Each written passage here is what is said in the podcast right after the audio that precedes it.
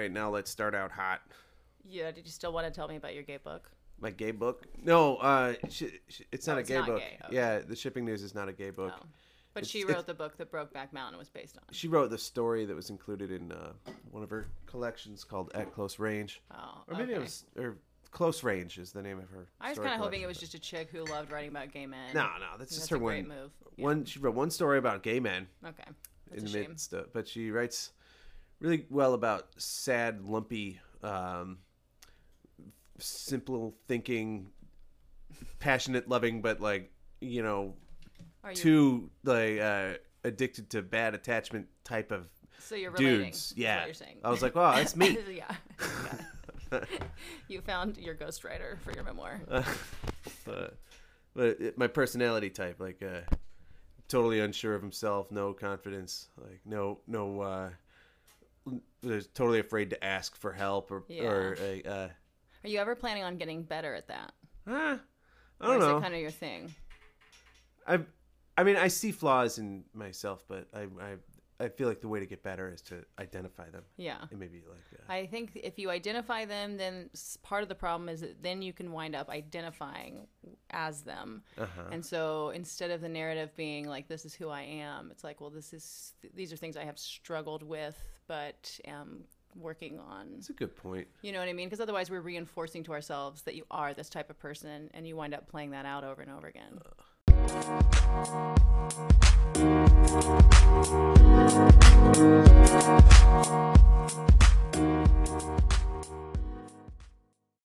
Oh boy. The, the mood is right, the vibes are hot, the feeling is mutual, the family is okay, life is on track, syphilis is treated, OnlyFans is outlawed, no more sex on OnlyFans, no more sex on the internet someday. Abortion rights curtailed. You know, some some states, uh, pretty much uh, personal freedoms are growing, and um, freedom of money, freedom of wealth is expanding. People are happy. The country's on the on. I mean, I'm I'm never looking back. Life begins at forty. Yep. Yep. Things are real good. I don't know. I've been listening to a lot of Toozy, Missy Elliott, Fantasia, Moneybag Yo, Ty Dolla $ign, Swally, Post Malone, all that type of stuff. Future, Drake. God, not supposed to listen to that. Not supposed to listen to that. I don't. I don't. I don't I, yeah, you're not supposed to listen to that. Um, this this podcast is full of jokes, and humor, and sadness, and real acceptance and love. Uh huh. Arielle Isaac Norman, my guest on the podcast, has a great podcast called Gender Fluids with Ava Smart. The two of them have uh, ongoing rapport, best friendship. I don't know. Are they best friends? Eh, they just seem like pretty good friends. I don't know. I don't know. I want a friend like that. But uh, Ava Smart is uh, very hilarious, uh, kind of caustic, kind of just, you know what? If, if I don't like you, I'm through. And I don't have time to revise my judgment. I think I think I get that sense from her. It's like she's like, if you if she, you know if she doesn't need to uh, cultivate a deep friendship with you, and you do something that uh, slightly pisses her off or annoys her in the way that a bad pun would annoy. Just okay, yeah, unfollow, unfriend, doesn't matter. I can move on. I have to have everybody like me. I, I need I need total acceptance, and I want to be just universally loved. And and any insult from any source, just breaks me down and makes me sad. I can't handle it. Any rejection makes me fucked up for a day or two. I wish I had a little more confidence, a little because I can't let like anyone's single bad opinion of me determine my self-image and my source of pride. Or, yeah, it's just just have a little more fun. Yeah, I, I maybe that's what uh, maybe that's what people see in me that they don't like. I don't know. It's always a mystery. It's always a mystery knowing because because it all changes. Maybe the thing they don't like you for is the thing they, they, they like you for best on the next day. I don't know. I don't know what people like me for or don't like me for. Sometimes people like me. Like people like me. I'm like John Candy in Planes, Trains, and Automobiles. You know, he's like, my wife likes me. Astrodome, Maxo Kream, featuring the Sauce Twinz. Little Houston, um, Houston Pride, everybody. Maxo Kream. Break a bitch. Sucking dick. Pimpin' shit. I'm not gonna say that word. Sling that coke. Deep throat. Suck dick for hot Cheetos. Whoa. Suck dick for the Cheetos.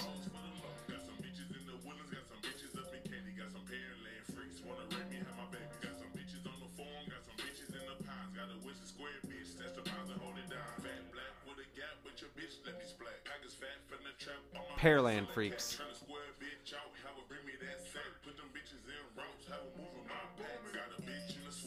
Bitch in a swat. Single edged twat. What? Bitch in the closet.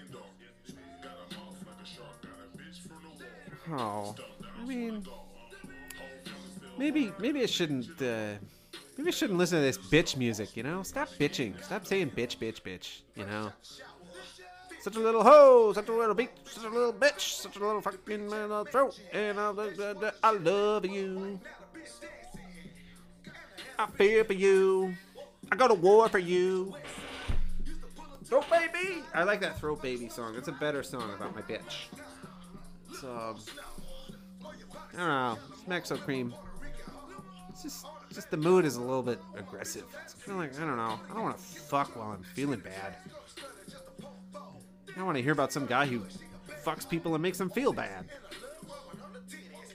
Rubbing on them titties. Yeah. I don't know. It's not sexy. Mm. Just fucking calm down. Splat. Yeah. Do you have to splat on each other? I mean, I hit a. Yep. Sell that twat. All right. Well, maybe that's maybe that's it. That's a bad. Okay. Well. Arielle Norman's the guest. Arielle Isaac Norman is the guest, and uh, she's real great. And uh, it's a fun episode.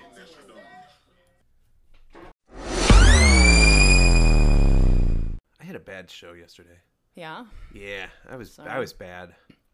You ever you ever you ever feel that way? Yeah, yeah, sure. Okay. It's even sometimes if the audience seems to be having a good time, sometimes I still feel Oh. bad, you know, because it's like it's just like I'm not having fun. I'm not in an, int- you know, I'm not like, Yeah, you know. I was judging the pun off contest. Oh, oh yeah. And I had such fun doing it two years ago as a Yeah, me judge, and then. I and, and I I made it to like third place at one time when you were a judge, oh yeah. and um, Did I vote against or for you? I don't remember. Okay. It doesn't matter, but Water uh, under the bridge.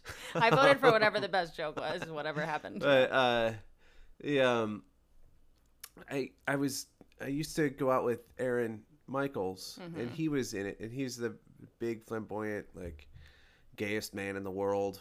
Got it. Do you remember him from the last pun off? Yeah, kind of. The super I mean, I remember. Yeah. super gay.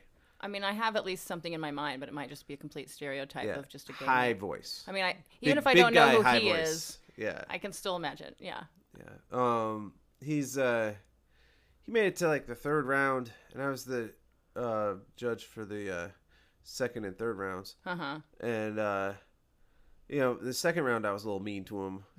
I Yeah. Picked on him. I said, "Is then?" But like it was, it went over well. Mm-hmm.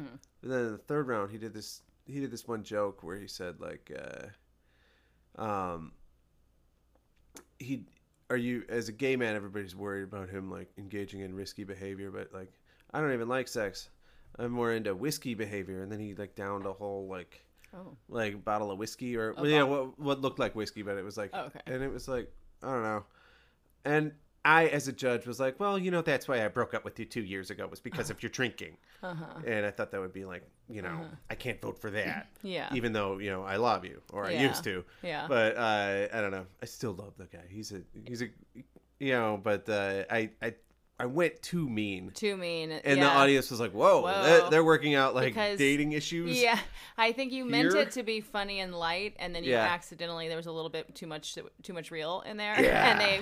I, it's so wild that audiences can pick up on that. The tiniest little change in like even the glint in your eyes, and the, is the difference between a big laugh and you.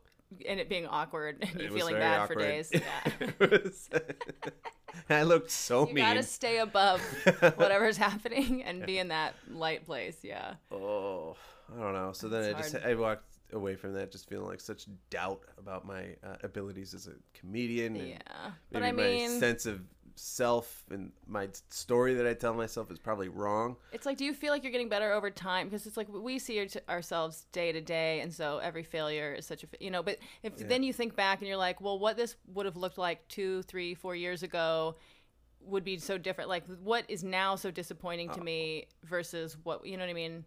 It's like you, yeah, I see my. unless you are uh, just plateauing. The one thing I think I see is old. my uh, yeah my journals are getting better. I think my drawings are getting better. I look Ah, at yeah. things from two years ago, and at the pandemic, I spent a lot of time like Yeah. trying to read books on how to draw, and like you know, and so uh, my my sense of like drawing well all the time matches Mm-hmm. my my writing is, but like I, I think Yeah. like uh, if I'm good if I if I draw well then I write well yeah, and I've been drawing pretty well, and uh, and so that makes me happy.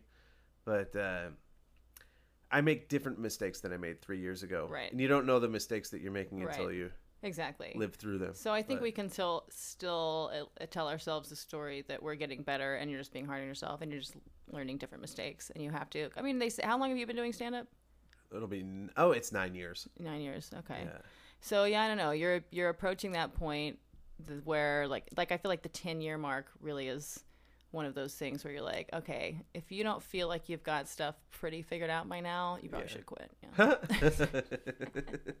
no, I, I mainly do well. I'm, No, like- I- I'm not afraid of any open mic or. Well, here's the this thing. was It's true. like It's like uh, you're having fun, and this is part of your life. It sounds like you also have other things going on in your life, and so this idea that you have to only be the stand-up, like that's the the, Yeah.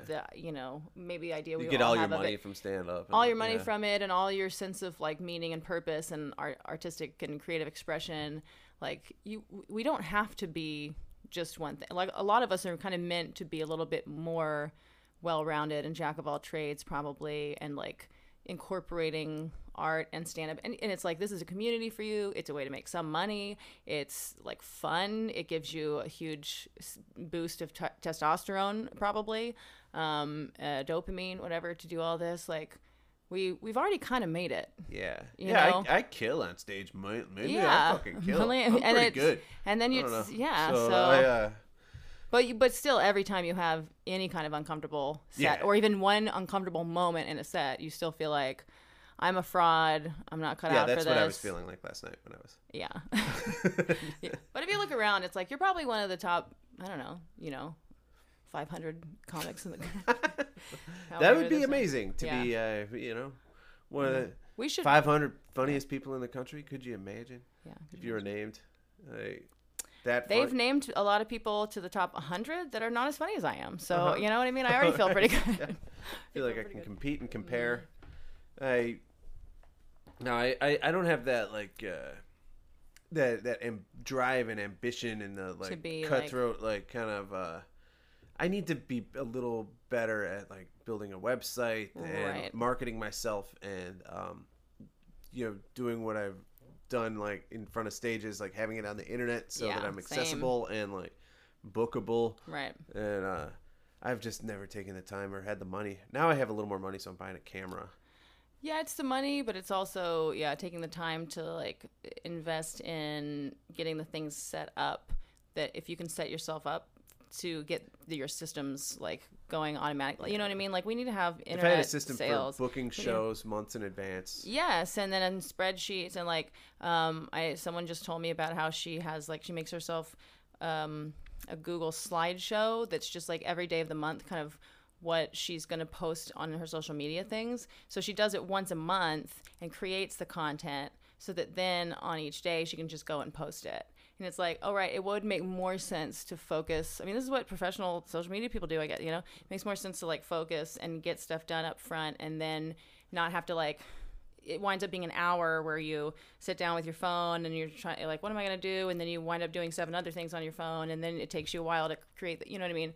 And that's why we don't do all that stuff. But if you just do it, yeah, I admire anybody who has email lists and sends out like thousands of in- invitations to things from you know. Mm-hmm. Like, But you Oh, can sounds like start so setting all that stuff up, but Yeah. it does. I know it's overwhelming every time I think about all that kind of stuff, and because I've been, you know, working on things like that piece by piece, but still, it's like there's so much to do. I'm so, you know, and I just had someone give me a lot of great advice recently about all of this, and now I have this whole like worksheet of stuff to do, and I'm glad she did because it is every time I even think about it, it's so overwhelming because you're like, I don't even know where to begin.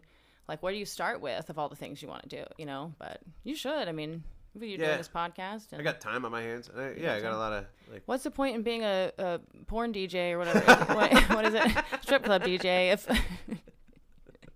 porn DJ would be kind of fun, actually. Oh. You're at like a, a sex party and you're choosing like which porn to play next based on like the vibe and the people who are there at the time and what they're doing. You would have to know a lot about porn. Yeah, but some people do. You know, Yeah. there's definitely people who could be porn DJs. Yeah, You think porn is an art form that people just fall into? Like, do you have like favorite porns that you're like, oh, that was a real magical scene? That's the No, one 'cause that I I, don't- that I return to again and again. No, because I don't, you know, care as much about porn. Oh, um, being a I vagina person. yeah. men are like, oh. I do, you know, I like it sometimes, but it's like it's hard for me to find something that I do like. But when I do find something that's like not that doesn't wind up turning me off, and you know, having some element of horrible acting or ugly person or whatever, you know, you find something that does work. I do like save them, so I maybe have two porns saved to like a note file. I still barely ever look at them, but I, you know, Oh. It's hard because I want a storyline. I want like the the storyline from softcore porn, but then with hardcore Oh, porn. I don't care about the storyline. well, yeah, because you're a penis person. I I still look at the same porn star that like I was attracted to when I was like 14. That sounds nice. That like I, I'm like staring at his videos from the 90s where he was with women, but like I'm like I like the ones where he's with like two or three dudes Yeah. And like where it's dicks everywhere. Have you have you kept uh, up with like? Do you watch him as he gets older? Like you continue yeah, to it watch gets a him? little Or? sad. Yeah. Oh. I like the idea of someone like I don't think he's still doing it now, and I like uh being kind of in love with their porn person and like just staying with him or her as as they get older, you know, and you just love them. They're sixty something, they got their OnlyFans, and you're like into that, you know. I don't know. That's really I've loved sweet. you for so long. Yeah, some of these people Yeah. claim that they're in love with porn people, you Ugh. know. So they should be. Maybe they are. Maybe Yeah. people are following. But no, I don't have any favorite porn stars or Oh. anything uh. like that. Yeah, I don't know how that happened. I think you're just, you know, like it's a it's a real addiction. I think porn. It, Yeah. I think it, it really does, you know, something to your brain when you jack off to porn.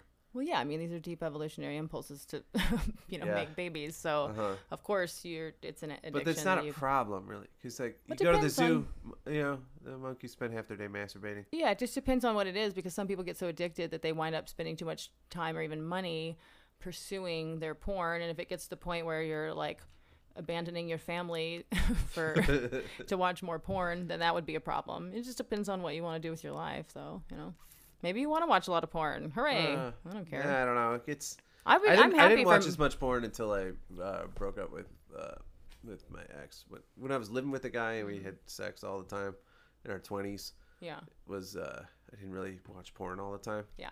But then when I was single. brokenhearted, alone, Yeah. uh, sitting on the couch crying, porn is the answer. Yeah. And then it became the only answer. Yeah, that's the danger.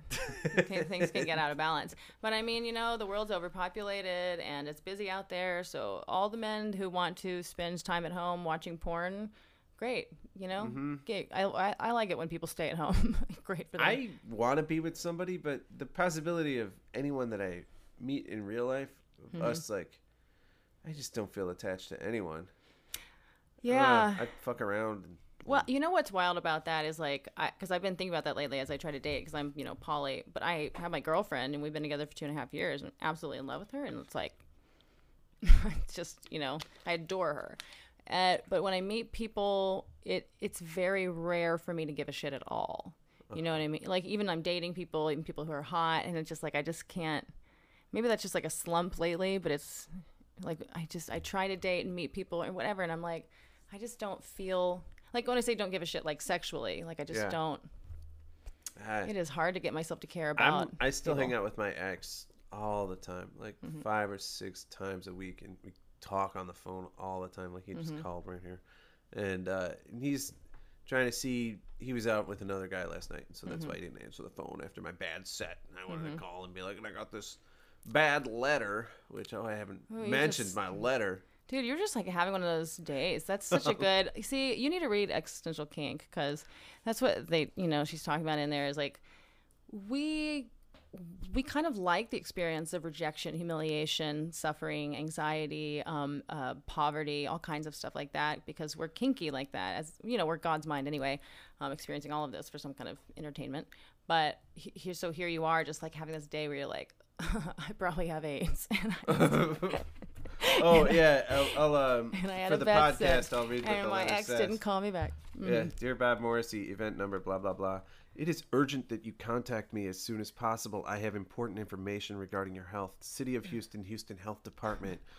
What is this letter? I didn't see until 5 p.m. when I looked at my mailbox You on shouldn't Friday. have look. You don't look. Okay, that's your. That's like getting. That's like checking your email at 5 p.m. Why would you do that to yourself? Or at 1 a.m. when you're supposed to be going to So I'm sleep? not- I'm not gonna- You're about to go out for the night and do comedy, and you're gonna look at some fucking letter like that. No, you save that and go. I didn't know what was in the envelope. What did? Yeah, but what did it say on the outside? Some hospital City shit. of Houston. City of. Oh. Houston. That's It's not a- something that's like it could be a bill at work. You know what I mean? Yeah. Like just just that's something for Monday. You know you know what I mean? Take all your mail on Friday and put it on your Monday desk. So I think the Houston Health Department would contact me if I had HIV. Because I feel like if it was COVID, they would be like, "You have COVID, stay home." You know what I Uh-huh. mean? They would not be like, Oh, "Contact us three days Yeah. from now when we're open again." Yeah, um, but I think with with HIV, that that's something where they are like, "Well, you're probably not gonna like fuck a bunch of people in the next three days." Although, I mean, uh-huh. They don't know gay me. men who are getting I HIV, know like- Three, this is how four. this is how they got AIDS. So I mean, of course they are. Uh, no, but I I I don't know. I, I- you know, I don't know that you have HIV. I don't know that. It's probably best to like think you do yeah. and then if not great but you know what i mean let's just assume well, I tested HIV. negative on the This- on the pee or- swab blood test. You know, Oh, like the little like uh-huh. autom- like you know just a pin five prick. minute pinprick blood sample uh-huh blood test. It was HIV negative. you tested probably not and oh, then is they that what that is? well i'm just saying if, if they do two where they do a pinprick and then they do full blood draw yeah. and then they come back with you later then that means that the prick is only ever like probably not you know what Oh. i mean yeah Oh, okay. but so now they rest your but probably not as good you know Yeah. it Oh, also okay. could be does she i Well, don't think they say in had, there uh, maybe it's that you don't have hiv you know what it was? Was I had syphilis a year and Oh. a half ago, okay and uh, after I got it, I didn't get like when they did the full blood draw. I was like, well, you know, if you test my blood for syphilis, it'll come up positive because I had it before mm-hmm. and I didn't have HIV. But uh, So maybe they forgot or like so they up. didn't tell me the like uh, the number of you know like there's a number you should know Mm-hmm. for your you know uh, viral rate or something for syphilis. Or is it a virus or what? What, what kind Mm-hmm. Oh, of an infection know. is syphilis? I don't know. You I don't should know. know. You're I should who. fucking ask questions, but I don't want to know. Yeah. I want to know. but, uh, I don't know. Um, you know, yeah, there's a number you're supposed to know, and I, he was like really amazed that I didn't know my my my don't- SIF number. Because in the past you have not cared about yourself, and maybe it's time to start. Oh. That's something you should know. Well, they didn't tell me. We Oh, should when look I it got up or and They gave me the something. shot, and I but I I had never been told Yeah. the number that he was talking about. Well, And so is it possible that they just maybe they're getting back. are just letting you know that you information have syphilis about my old sy- dormant Yeah. syphilis. Maybe they missed the memo that you already had syphilis, and this is going to show up positive, and they're just like, "You should know you have syphilis." That could be also what it is. Okay, But let's assume you have AIDS because that way it's more fun. Yeah, better. it's more fun entertainment. for Yeah. one. Yeah, just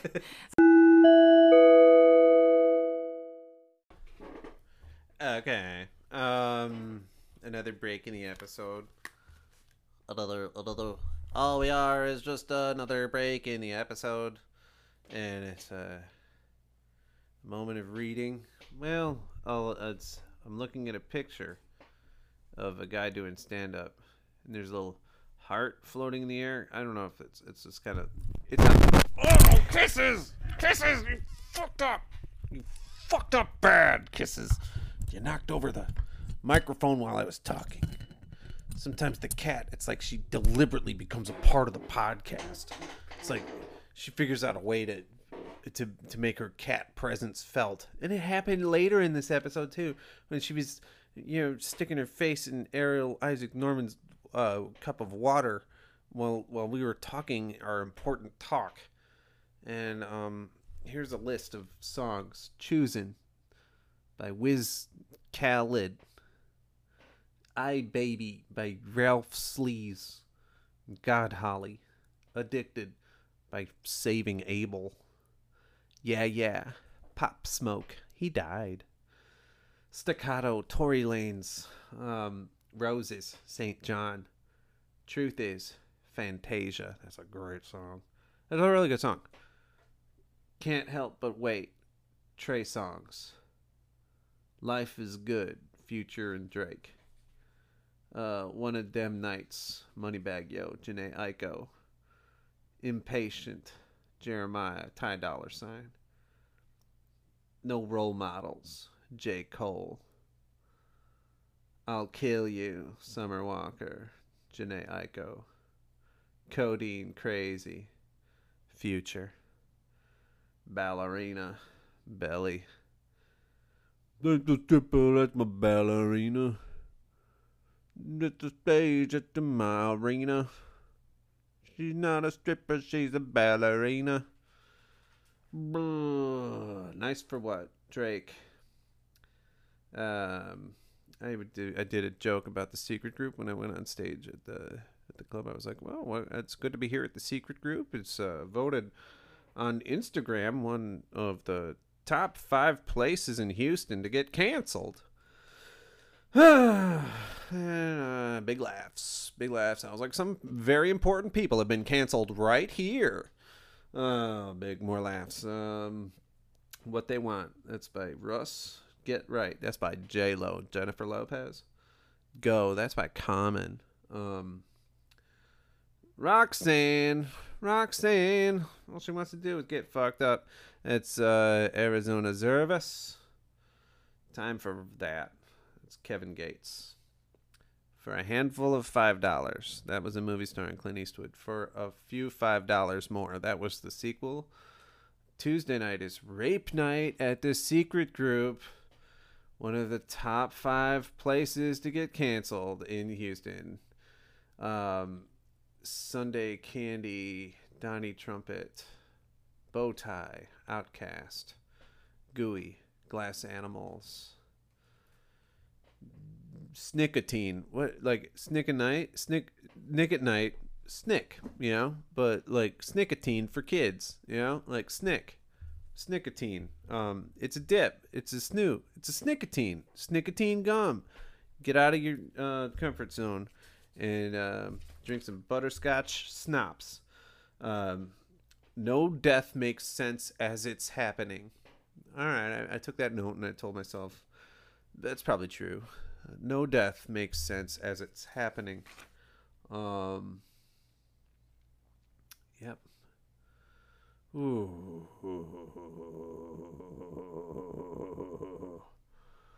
This says, uh, no matter how good at being good looking I am, you know, working out and stuff, working out every day. I worked out every day for two months.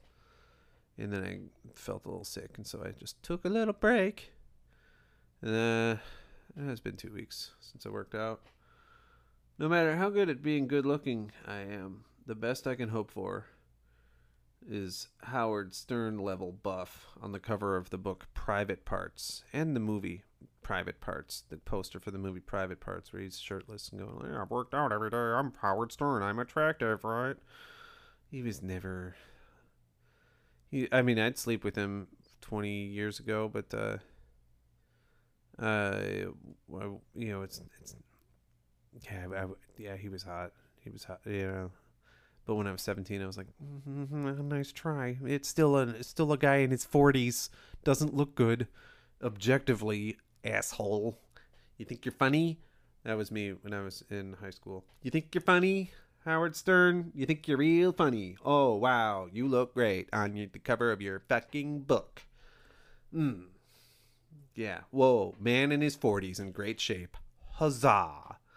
Hmm. Yep. Father Teebs running the church. I was just thinking of Father Teebs running the church.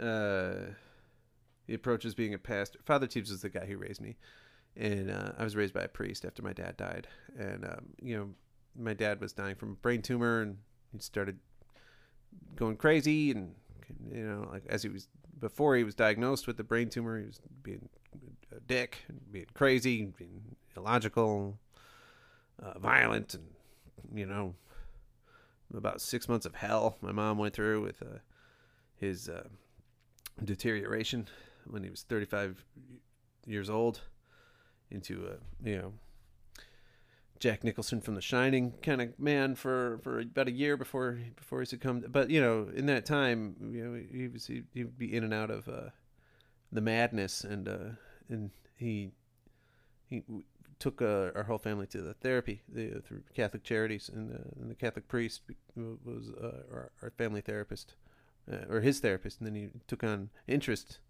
took an interest to the whole family. He he met my saw my mom as my dad was dying, and you know she's the mother of seven kids. I'm the youngest. I was I was like six months old as my dad died, and uh, and he, he said I can't leave this woman, and I and I gotta I gotta be there for these kids, and uh, and he was there for us, and he, he raised me for 20 years. Anyway, he also was a Catholic priest, and he couldn't leave. He said he was to leave the priesthood, but you know he never did. He told my mom, "I'm to leave," but then he never did. And then uh, then after a while, he was just like, "I can't, I can't leave. I can't, I can't. I love, I love being a priest. I love being a priest. I love doing my five minutes. I love having my perfect five minutes, my polished five. I used to think he approached being a comedy uh, a priest the way I approached doing like a hot set on Mondays, you know, at the at the regular open mic that I used to love to do, but before I started to have to work every fucking Monday, but uh, I used to love to do Rudyards every Monday, but uh, now I have to work every fucking Monday and I don't get to do my hot five. And I think like I always thought Father Teebs approached being a priest the way I approached being a comedian, but now that I work at a strip club as a DJ, I realize that Father Teebs, the pastor priest, kind of approached his congregation and the whole community the way the strip club manager approaches the club like this is my domain and uh, be with god. Um, and, yeah and I, I don't know. I think he was just as cynical as the strip club manager the, the, uh, just as cynical as me. I'm way more open about it. But um, yeah so so that's uh, a little little little interlude baby interlude baby driver uh, oh that was a great movie anyway um yeah uh Arielle let's back to Arielle Isaac Norman and, and bob morrissey talking what is it, Sarah Silverman? When life gives you AIDS, make lemonades. God, I've been re-listening to I- her album, late, like her older stuff lately, and it's like, oh my god, I forgot how good this was. And every time I'm listening to comedy from back then, like early 2000s, I'm like, oh my god, or late 90s, I'm like, oh my god, comedy used to be so fucking good. And it was like we were really, Really? like getting somewhere. Yeah, just like the zach jokes. galifianakis was real funny Yeah, like but Sarah Silverman, I mean, the jokes she's making, it, you know, when people say like you couldn't make those jokes now, there is like a lot of that. But but it's like you can see everyone having so much fun. There, it wasn't it wasn't a hateful thing. It's such a playful thing, and the fact that she could pl- be so playful with things like racism and sexism, th- you know what I mean? It was so playful that it showed that where we were at as a country Yeah. was like we were really healing and like doing well together. I mean, so many of us were, you know what I mean, in so many parts of the country. I get that there's always tons of Wow, exceptions. It's just but- been so many years of, uh, you know, once you get a Trump, then a lot of the jokes are a little darker and a little like Sarah Silverman's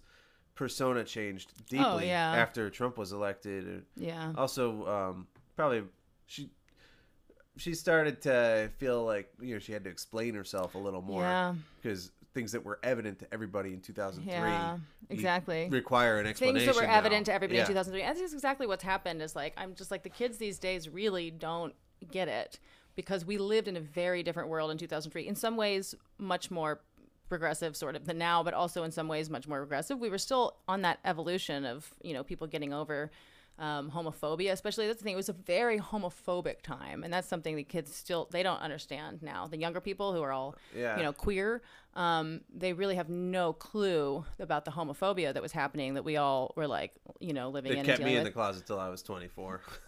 yeah, I, um, really while we I was were. in the army, I experienced that full on homophobic place, that army, in the two years 2001 to 2004. Mm-hmm. yeah, as was the Yeah, Mormon Church. Like, um yeah and and the jokes were just everywhere and constant and so gay people we really had to learn how to like roll with the punches about humor and figure out how to be i think a part of that instead of just just taking the j- hit all the time but then people were starting to make jokes to that were dealing with their own homophobia and so it would kind of sound like gay but you know it was also just as you see now so many straight men who are constantly telling jokes about sucking dicks and how they're not gay but but whatever you know yeah, I super hate those. a lot, mostly. If you if you can say something new and do something great with it, good. But most people are just saying the same shit that so many other men are saying, and it's like all you're doing is pretending to not be homophobic by making a big deal out of the idea th- of you sucking dicks. You know, mean, how, so how crazy that? would that be? Or, How yeah, cra- yeah. But I, I like like Tom Segura Yeah, was talking about uh, on his podcast was talking with Christina Pazsitzky or I forget who the guest was, but uh, they were talking about like how is it gay if you DP a woman with your dad? yeah, I think shit like that's pretty funny to yeah. talk about. like, Well, I already think that identical twins should just be having sex with each other, especially women if they're hot, obviously. oh, I don't think so. I don't know. I would never fuck my brother. That Um, if just you have an sounds so identical horrible twin- to fuck my brother. What? Okay, Oh, we all kind of want to fuck No. ourselves, no. and so what? It's like if you're an identical twin. Ah. Again, you have to be hot That is- that lesbians, is one not of men, my- not men, not ugly people. You have to be Okay. hot lesbians. Imagine that. Maybe for you, maybe for you, imagine hot. Yeah. Don't think of your brother. Okay, I just think of people who look identical to each other and have the same DNA fucking each other. It's gross to me. It's just incest to me is real gross. It it's like lesbians. one of those things where I'm not open minded. It's Um, it's like I don't actually like imagine it on any kind of level of like they're actually sisters. It's just it's just like an aesthetic Doublemint gum commercial type thing. So you're Yeah. not meant to really take this I seriously. thought that was weird too. Like in Friday the Thirteenth Part Four, where they get a role and they both get killed and each other. They're, they're in the movie together, like stripping naked, like Some yeah, sis- some twins? Yeah, yeah, they Oh. were like the Doublemint twins. That's funny. Well, because they was were the Doublemint victims in Friday the Thirteenth Part Well, Four. we needed to all. I, I have. Yeah, that's interesting to know.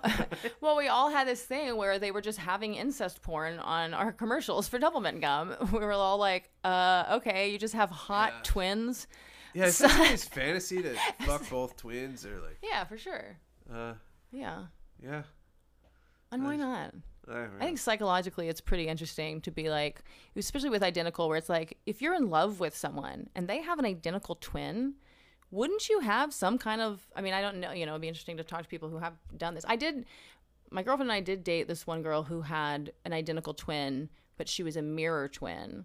So a quarter of the time, apparently, these identical twins are like basically the same, except one will have like a mole on the front left of their face, and the other one will have it on the back right of their head, and one will be kind of straight, and the other will be gay, like a short hair and a long hair. That's how that's how they were, except that when we were meeting them, like the there was a lesbian and then her straight sister, but then we were kind of going out on these weird, f- um, almost like you know foursome dates like me my girlfriend and the twins like just because we were hanging out you know but then so the straight girl was starting to say that she was feeling bi but so we maybe should have fucked the twins but it never got there Yeah, so. the, the ones that got away. Damn. I but guess they you- were mirror twins so it didn't feel exactly the same and i wasn't in love with the lesbian you know and it's like i want to be like in love and then just to fuck someone. no, no. Like, in, if I'm in love with someone who has an identical twin, I want to know what it feels like to interact with the other twin. Oh, You know, like it's like, am I inherently in love with them? Because you ever go to like a, a family gathering of someone you're in love with, and you're like, oh wow, like I am in love with these genes, and they're kind of everywhere. And so, like, yeah, hot aunt you over here, hot cousin. when- at the family gathering for the first time. Like, oh, I, I don't like this whole family. This whole thing, yeah. That's probably how you know you're not really in love. Meet the family. If you don't want to fuck half their family, then you're probably not in love. okay. oh, I just uh, um, my family's a fun fun group. I'm the youngest of seven, Oh, but uh, they don't, I don't see them that much. I, I live several states away from Yeah. Chicago, oh, and um, they're all. I Chicago. I have uh, you know I think normal feelings toward my mom of Yeah. love and affection, and, but uh, yeah. I don't. I, th- I think I had to move away because I just see my older brothers and sisters reliving things from childhood Mm-hmm. too much. Like, Yeah. Like dwelling on stuff that happened in high school, like it's still relevant, and uh, telling the same, like just never settling a dispute and bringing the the, the fight up from you Yeah, know it's probably best to be away from that. It sounds like, yeah. yeah, and it just it's um I don't know. I'm um You don't have to want to fuck your family. I don't. Yeah. I don't advocate that. uh are you your family's Mormon? hmm I mean, some of them. I mean, m- most of my dad's side are Mormon. My da- my parents are Mormon, and one of my one or two of my brothers are still Mormon. But I'm the youngest of five, and my older brother died, so who knows what he would be. And then my sister is a bisexual non-Mormon now. Oh, okay. She was married to a woman for a long time, but Oh. now she's dating men because they just buy her stuff, and you know, Yeah. we'll see where this goes. I didn't talk to my brother for a couple of years because he voted for Trump. And now I'm just like I can talk to him. I just don't want to listen while he's getting into politics. Or I I'll mm. listen because it's interesting, yeah, but I I don't have the yeah. To say, I love listening to those people.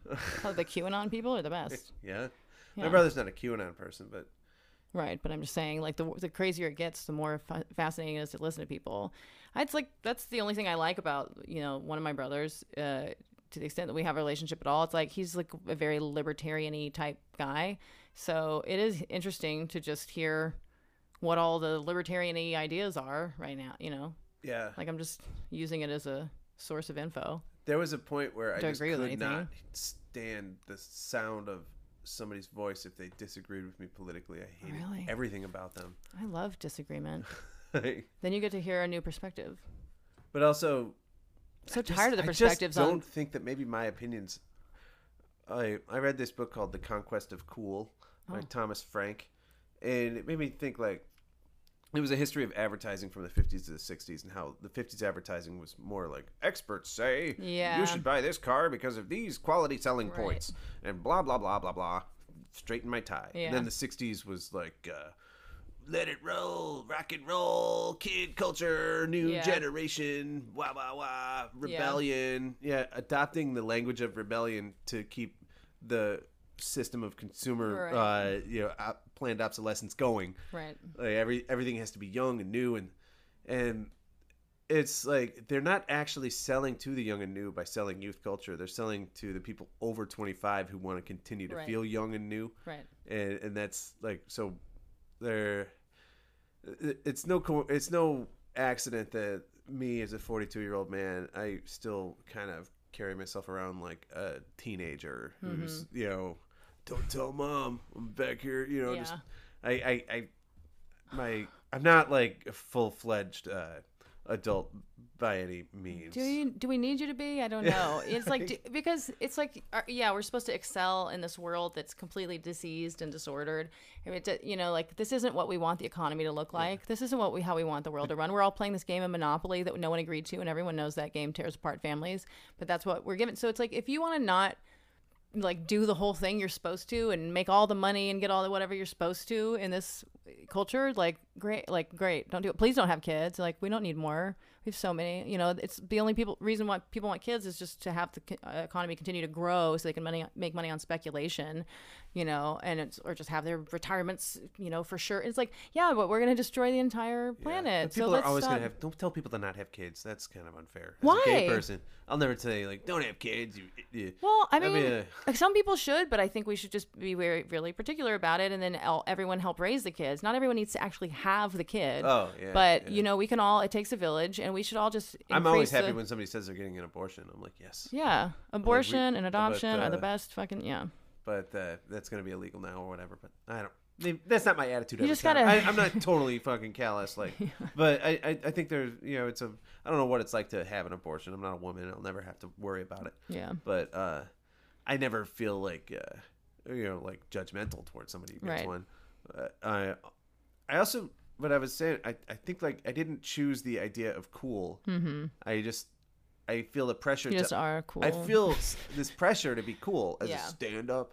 I have Oh, to, yeah. you know, like I have to abide by certain norms and expectations that I have internalized that I think are me, but Yeah. are just ads. What do you think are the normalized expectations that you've been perpetuating?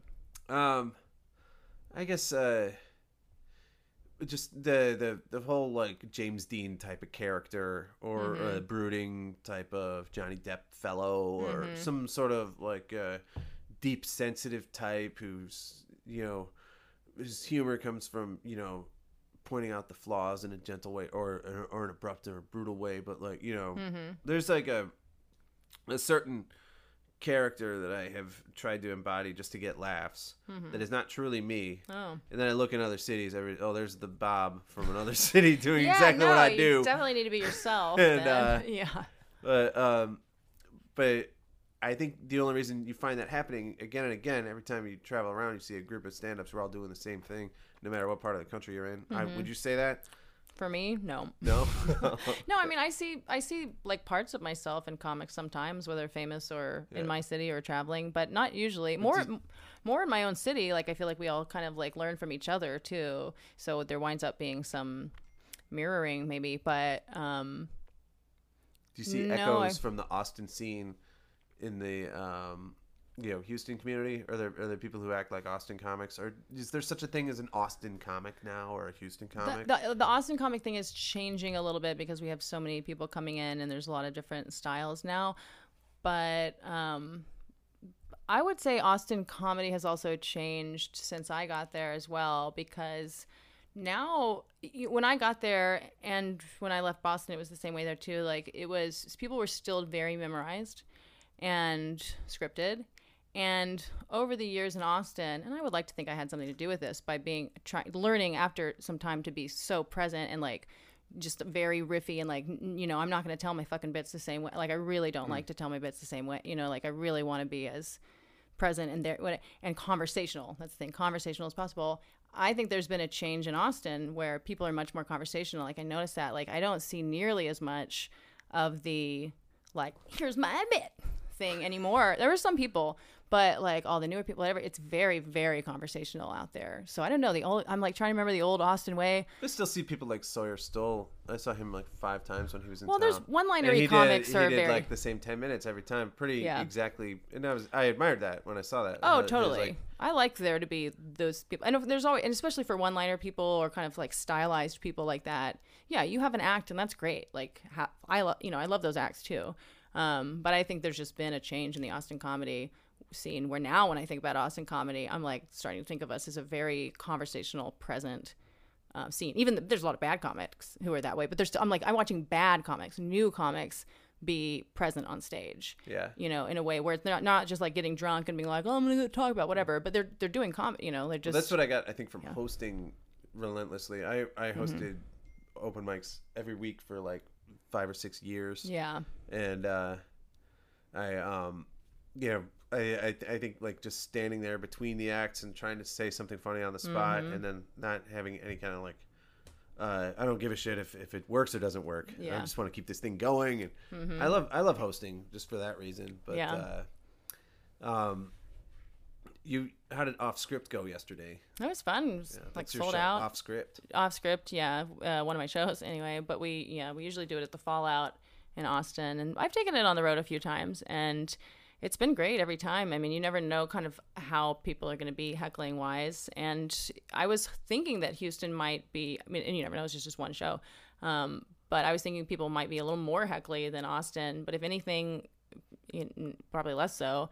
There were a few people who were really going for it, and you always have a couple of idiots who like say that you know the dumbest shit that doesn't make sense, and um, but it kind of does, and everyone knows what they're saying, what they're going for. But and then there's one woman who was kind of kept saying that she was she wanted to heckle but she was too smart for us or something like she's kind of being and then but i would encouraged her and i was like no no no you gotta like you gotta heckle or whatever and then she started doing it and like every comic she had like a really great heckle Oh, good. um now you know what i mean so i it's like i love coaching people into it kind of working with the audience members too. At least as like as much as it, it it is also for comics to develop and have a good time. And some, especially when I have comics on who are very scripted, you know, I want to get them to be, you know, I never like to lose control of the situation, and Um, yeah, I'm, I I'm I'm particularly uh, scripted, but in a like a way that feels like it's conversational. Mm-hmm, but I panic if I can't do the bit that I planned on doing. See, that's no good. I can't. I, I don't know how you handle that. Like,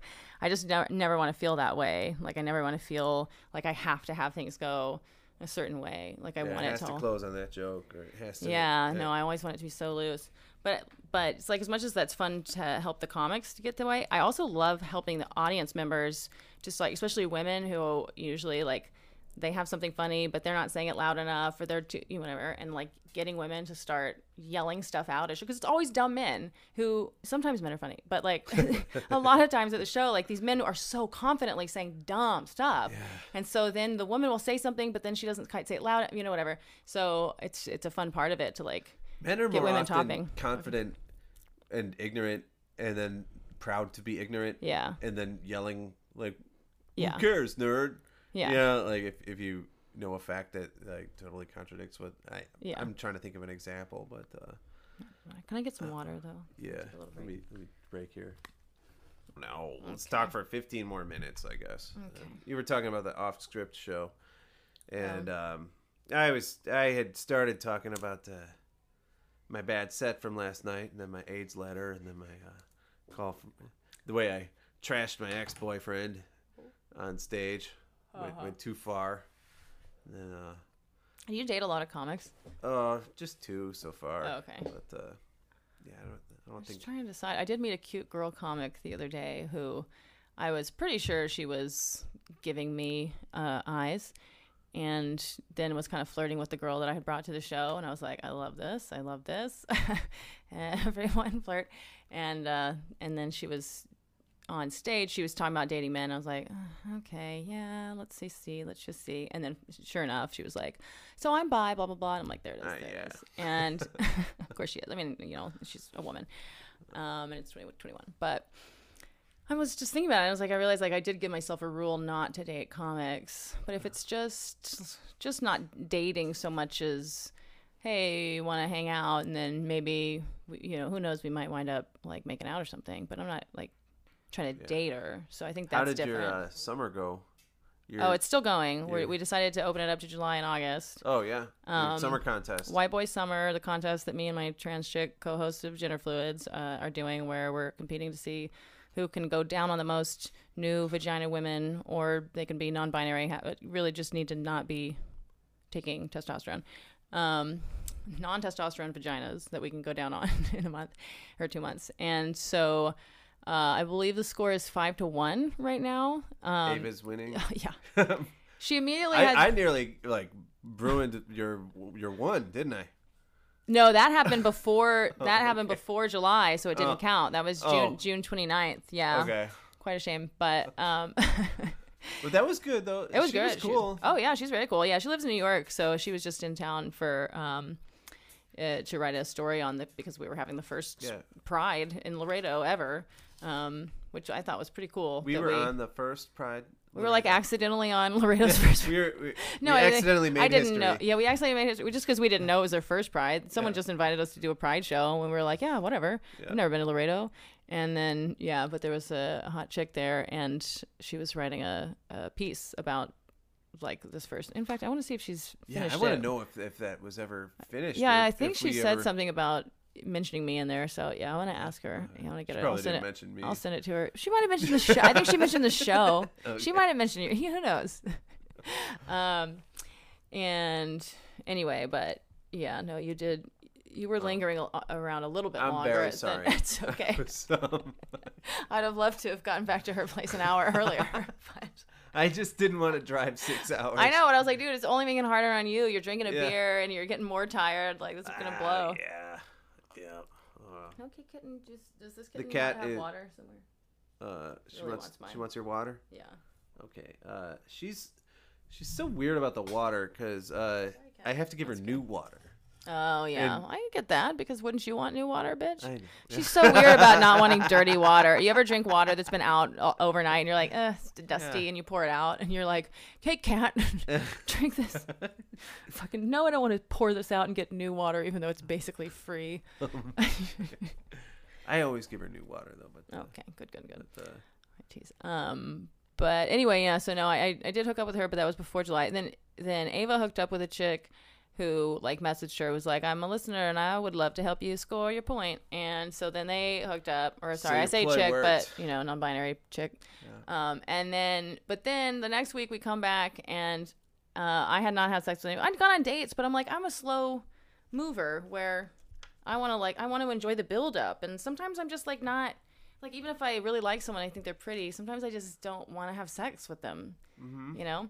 Um, and I sometimes I try to, and then I'm always so tired. Anyway, so she had then gone to an orgy because her fucking trans uh married couple friends they're both like they switched genders and stuff and they got married and so all their friends are like polytrans type queer whatever people so she goes down on four more non-binary chicks Oh.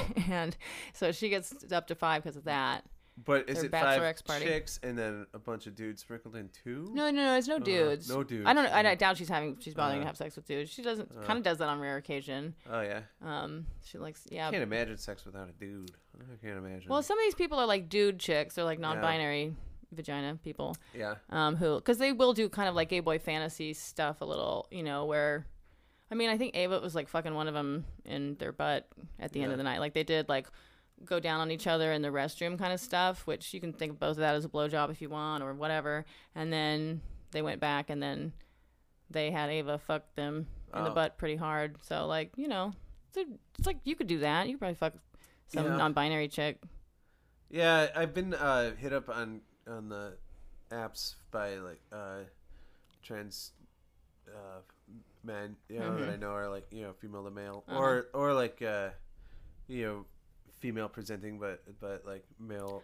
Parts, oh, that stuff. You know, yeah, um, for sure. And I've never taken the leap and gone for it. I've never gone for like Well, because I kind of like. yeah, if you don't want to, you don't have to. I don't know. It's like is this like, like some kind of weird like charity service or a, on a moral level? You should just try out every, you know, sex gender combo and every. Yeah. I mean, wh- where would that I always end? thought it was shitty when you know I'd hear people say, "I don't fuck black chicks." yeah, It's you're you're being racist. you want to. you know, like, there's no reason to say I don't do this as a policy. You could say Yeah. I have never fucked a black chick. Yeah. And, and or you could say I've never. That's what I say like about trans women. From I'm like I've never had sex with a trans woman. I'm not saying that I never would under any circumstance. I just haven't. Yeah. I've at least I've there's one that I at least have been attracted to that you know because like sometimes you don't even know if someone is trans. That so maybe you've been attracted to trans people and then you you know what I mean. that was the kind of Yeah. '90s thing that I would hear all the time, like Yeah. growing up. You know, that's that's the thing that younger kids don't understand. is Mm-hmm. You hear guys say stuff like that all the time, like "I would never fuck a black chick." Yeah. In high school, I would be. And Well, like, yeah, because they have tiny little white dicks and they know that they're gonna not size up to the big black pussies. But I don't think guys would say that now. I don't think guys would. Yeah, well, uh, I think most people wouldn't even feel that way. I mean, Yeah. so much of that kind of "I would never" stuff is is a reaction formation defense mechanism kind of thing in your own mind because you know they don't want to fuck you, or you know, like, or you feel uncomfortable about something. Maybe your dick is too small. Um, you know, you're intimidated not by all a certain. white guys have small dicks. I know, and not all black women have huge pussies, but you know what I mean.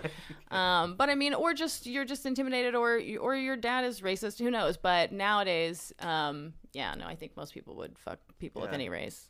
I don't think there's a lot of that going on. Yeah.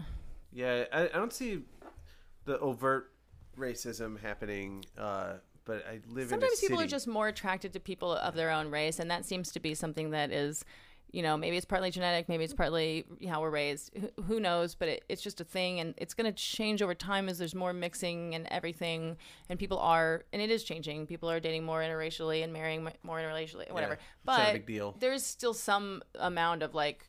You know, people are just kind of used, or you're just intimidated by a different culture in your mind, or you know, whatever. Or there's a lot of that where people just default to dating in their own race, and it's just not. It's not like a conscious thing. They're just swiping on who they're swiping on. My brother and his wife have been married for 27 years, and Mm-hmm. they met like 30 plus years ago. Mm-hmm. And and it was a like a white man a black woman, Yeah. and that was a big deal Oh yeah. at the time in like 1990. Mm-hmm. And I was like, okay, guess who's coming to dinner? Literally, Yeah. like uh, Yeah. interracial couple. Like, but we didn't ever talk about it. It was Yeah. not like a thing that our uh, family sat down and went like, okay, we're Did y'all gonna talk about most decide things? that this is okay. No, we just like Did you did you talk about most things? yeah, but the feeling Or- was palpable that like this Yeah. was weird. Oh, Yeah. this isn't like other families, but like nobody said anything about it ever. right. That's funny. Um, But so does your family normally talk about dynamics, or do y'all not talk about stuff in general? Um, I think uh, I don't know. It just depends. We, we speak in sarcastic, like uh, kind of like. I guess it's uh, uh, I don't know. Everybody speaks a different way. Yeah. And maybe I just maybe I'm describing a story that didn't exactly happen that way. Huh. Where, where that's the way that I Right. uh, because I always had the habit of uh, never touching upon the ma- you know the Uh-huh. major things that everybody was thinking while I was around Mm-hmm. uh, family. Uh, mm-hmm. we always had to hide that uh, the priest was our, uh, or that my stepdad was a priest, Oh, interesting.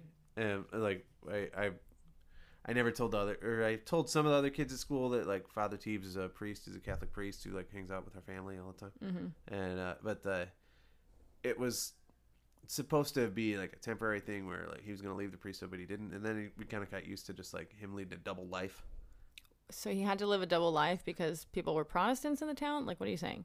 He like to keep his job as a Catholic priest, he couldn't Yeah. have a family. Oh, and oh. he, we were like oh. his family.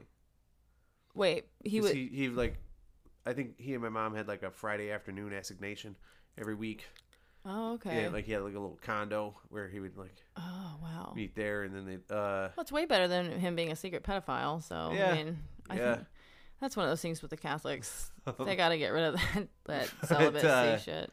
But it was, you know, a thing that we had to. We were. I was. I was told to always be quiet about that Yeah. from the time I was. Wow. you know, like Yeah. don't don't let anybody know at school Yeah. unless it's like you know a friend who comes over all the time. Then we can talk about it, and like we'll talk to the parents. And, Wow. But just we're not gonna make it like So you were just eh, put in the closet about things from the beginning. Yeah, that's Yeah. great. That's great. That's wild. Uh, and I, I can't believe I stayed in the closet for so long. It was, uh, Well, you were used to closets. yeah, yeah. I sleep in a closet now. yeah, look at you. You're just still playing out all this shit from Yeah. childhood. That's what we all do. We just keep playing out the same shit from childhood over and over in various ways.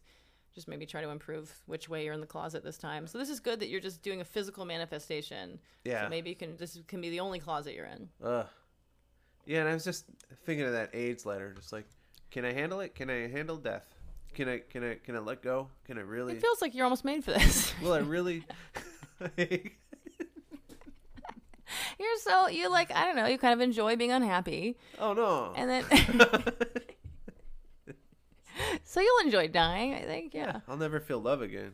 that's not true. Yeah, I don't know. I, I do sometimes You might feel way. a bunch of love. Man, This might bring on the love. Mm. I don't know.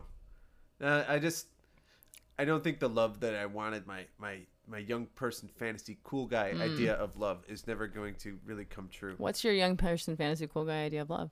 I don't know. Just uh, Like a hot cowboy that lives here and is always naked. I, I think I had it for a little while with Greg, Uh-huh. where we, we were like the couple that lived together and did everything together and started comedy together, and you know everywhere we went, people knew us as a team or partnership, and like it was like a you know we were buddies, and everybody like uh You just want a partner. yeah, I don't I don't think I'm. That's not that cool guy fan whatever. Yeah. That's just like you just But saying you'd like a it- partner. when we would go places, I felt like we were cool. Oh, like- yeah, yeah, sure. It felt like we were in our twenties, and it was cool to be around us, and people wanted to be seen with us or talk to us, or you know, like we Yeah. were, we had we had that that it, but Mm-hmm. but that idea of cool, as I was talking about, is is a thing implanted in you Mm-hmm. that doesn't matter that you didn't choose. That like. Yeah.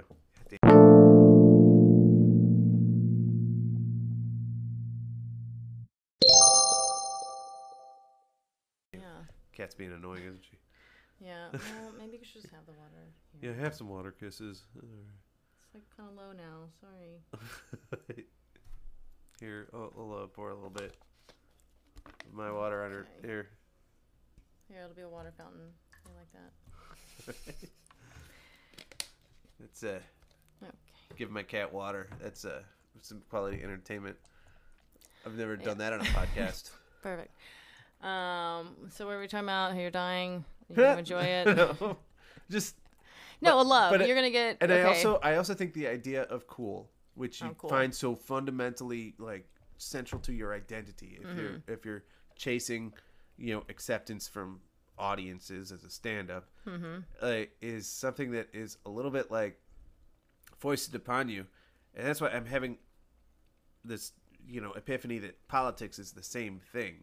Hmm. That like your attitudes and your identity and your and your feelings about uh, the future of the world are, you know, like we have so little information really at. at Yeah. And and so little power to do anything about this information that we do know. You can do stuff on the local level. I hear. But uh, oh, really? I think that's where we have power. It's what I've heard. yeah, but uh, yeah, we, we we have incomplete information and uh, total lack of of power Mm-hmm. to uh, you know if, if to change the uh, you know the corporate structure of, Yeah. of the like You have a lot of power in your own everything is life. set up to uh, to block. Uh, I don't know. We're we we have like very poor health poor healthcare outcomes and you know you know child uh, you know like infant mortality in the Obesity. uh, in in this country is like yeah, it's worse. it's yeah. like the lowest in the industrialized world in so many levels of everything we're we're always rated the poorest the worst the yeah. but then we're told we're the best in the Well, it's income inequality has led to this. Yeah, I mean we Yeah. have, or you know, it's a cycle anyway. But um, so we do all kinds of crazy great shit because we have a few great Gatsby types out there doing their thing, but the rest of us are yeah, but Ah. whatever. Uh, you can have a lot of effect in your own life about what you do with your time and money and energy and so Yeah, and how, how you make people just feel in their. Uh, that's I think that's also why I was disappointed with my show yesterday. When I walked Mm. out, I felt like I wasn't being a good friend. yeah. I was I was being like Mhm. a shitty, uh, you know, insult. Comic. I think that's what I'm saying about how how- it's not even about like how much the audience enjoyed something or not. Like what really makes us feel bad is when you let yourself down in some way. Maybe let yourself down because you were a little mean on accident. Maybe let yourself down because you weren't present. Maybe you let yourself down because um, you didn't try, you didn't challenge yourself or whatever. But all of those Yeah. are like I was you're- it's like a moral failing. Yeah, Yeah. that's what we're really mad about. It's not just like bombing. I think bombing you know, from what people tell me about it, um, doesn't feel as bad. Like you can kind of walk away after like a crazy bomb, I think, and be like, "Wow, that was," and yeah, be like less mad at nuts. yourself Yeah, than if you like feel like you hurt someone's feelings and you were being a little shitty. Like that's when I'm gonna feel really bad. yeah. That's that's why I felt like I had a bad show yesterday. yeah, But uh, but so yeah, as you're saying, local level is important. Like who I Mm-hmm. when I think of locally, I think of all the friends that I know. yeah, Yeah, Like I don't know. I think I don't think we have to like burden ourselves with fixing the world. Different people are kind of called to do different things, and maybe at some point in your life you'll be called to do something bigger on a on a, a bigger level, you know, or some political level. But, but you can Yeah. do all kinds of good, and you can just figure out another way to do more good in the world and make it. I think that's okay. You know, it's like But- almost like why do I have, feel the need like I need to save the world?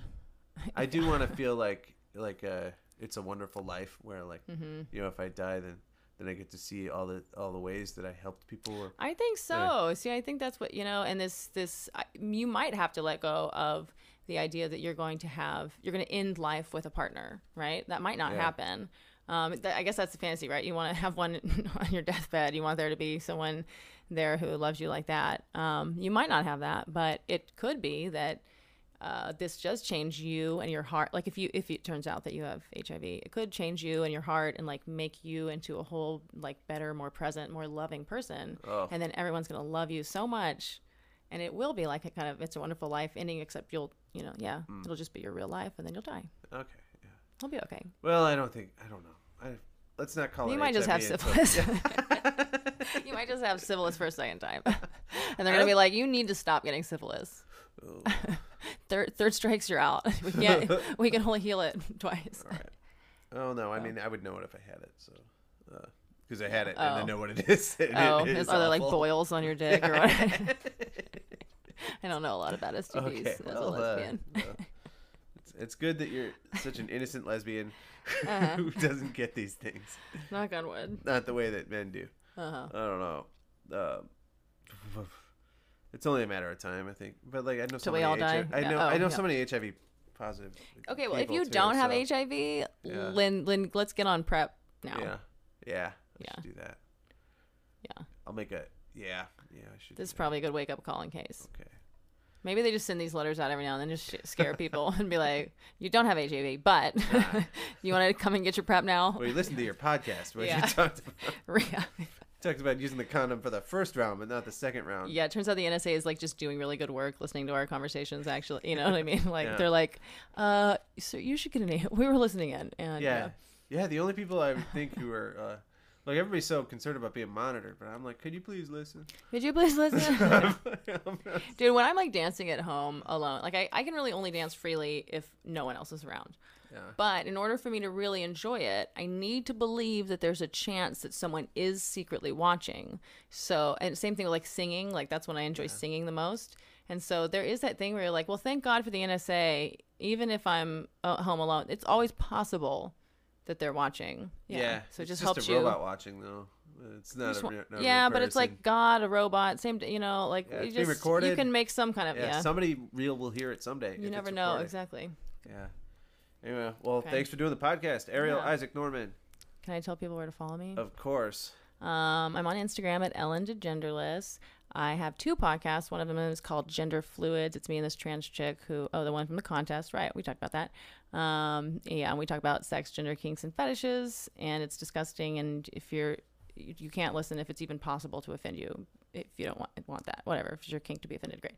Um, but it's like really, truly horrific. Like this is nothing. Like whatever we've talked about here today, and if it, if it was fucked up at all, like that's nothing. Okay, um, compared to gender fluids. Anyway, and the other podcast is called Wrong Questions Only, and the idea of that is that I get to ask all the questions that other people would be canceled for asking, and thus I will save the world by getting us to all figure some shit out about our culture war issues. Um, so like we're doing one culture war issue at a time a season, and this one we're doing gender first because why wouldn't I? And so I'm just going to talk to people of all different types and uh, ask them all the wrong questions about gender and sex. And it's really been fun so far. I've only put out a few episodes, but the first one was a non binary vagina person and a therapist. And so they're very like liberal, good person, kind, you know, whatever, just like kind of by the book. But I get to kind of like poke and question, like, oh yeah, okay, but you know. And then with the second one was this uh, short hair lesbian, you know, kind of like me. And so we're just like super honest and like uh, pretty forthright about how about being boy lesbians and what that's like for us. And we're both the type who aren't chopping our boobs off. And so like we kind of you know talk about that stuff. And then next week is going to be uh, Andre, a straight black dude comic. Cool. So Oh. just a little. And uh, yeah, well, it's a pleasure to have you, Mhm. and uh, and I'm honored. Yeah, and, and thank you, thank you for coming. Thanks, Bob.